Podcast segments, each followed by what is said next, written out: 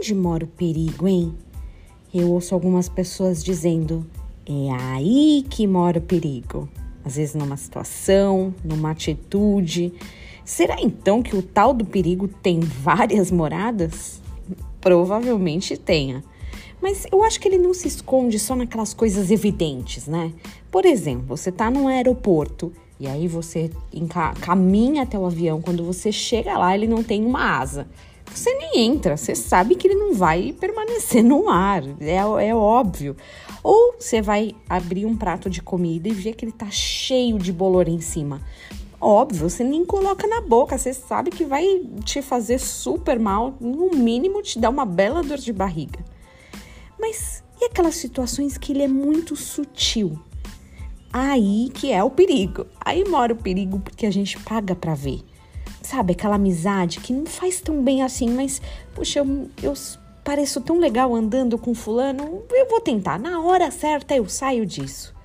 E aquela mensagem que você tá escrevendo com aquela raiva e você sabe, não deve mandar, não deve mandar, mas manda mesmo assim. Foge da aparência do mal. 1 Tessalonicenses 5, 22. É a dica de ouro. Foge da aparência do mal. Problema, pelo menos para mim, eu vou confessar aqui para você, você não espalha para mais ninguém. Eu gosto de parecer forte e corajosa. Né? A gente pega aquele versículo e fala, mas eu sou forte e corajoso. Só que a força e a coragem é justamente para fugir na hora que for necessário fugir daquilo que nem parece bom. Mesmo que eu não vá lá fazer a prova dos nove, se tem aparência, a coragem e força é para fugir. É ela que vem do Senhor para fazer exatamente isso. Que você também não espere aí para confirmar o CEP, o endereço, o número completo de onde mora o perigo. Se você achar que ele pode morar ali, já atravessa a rua, não paga para ver não.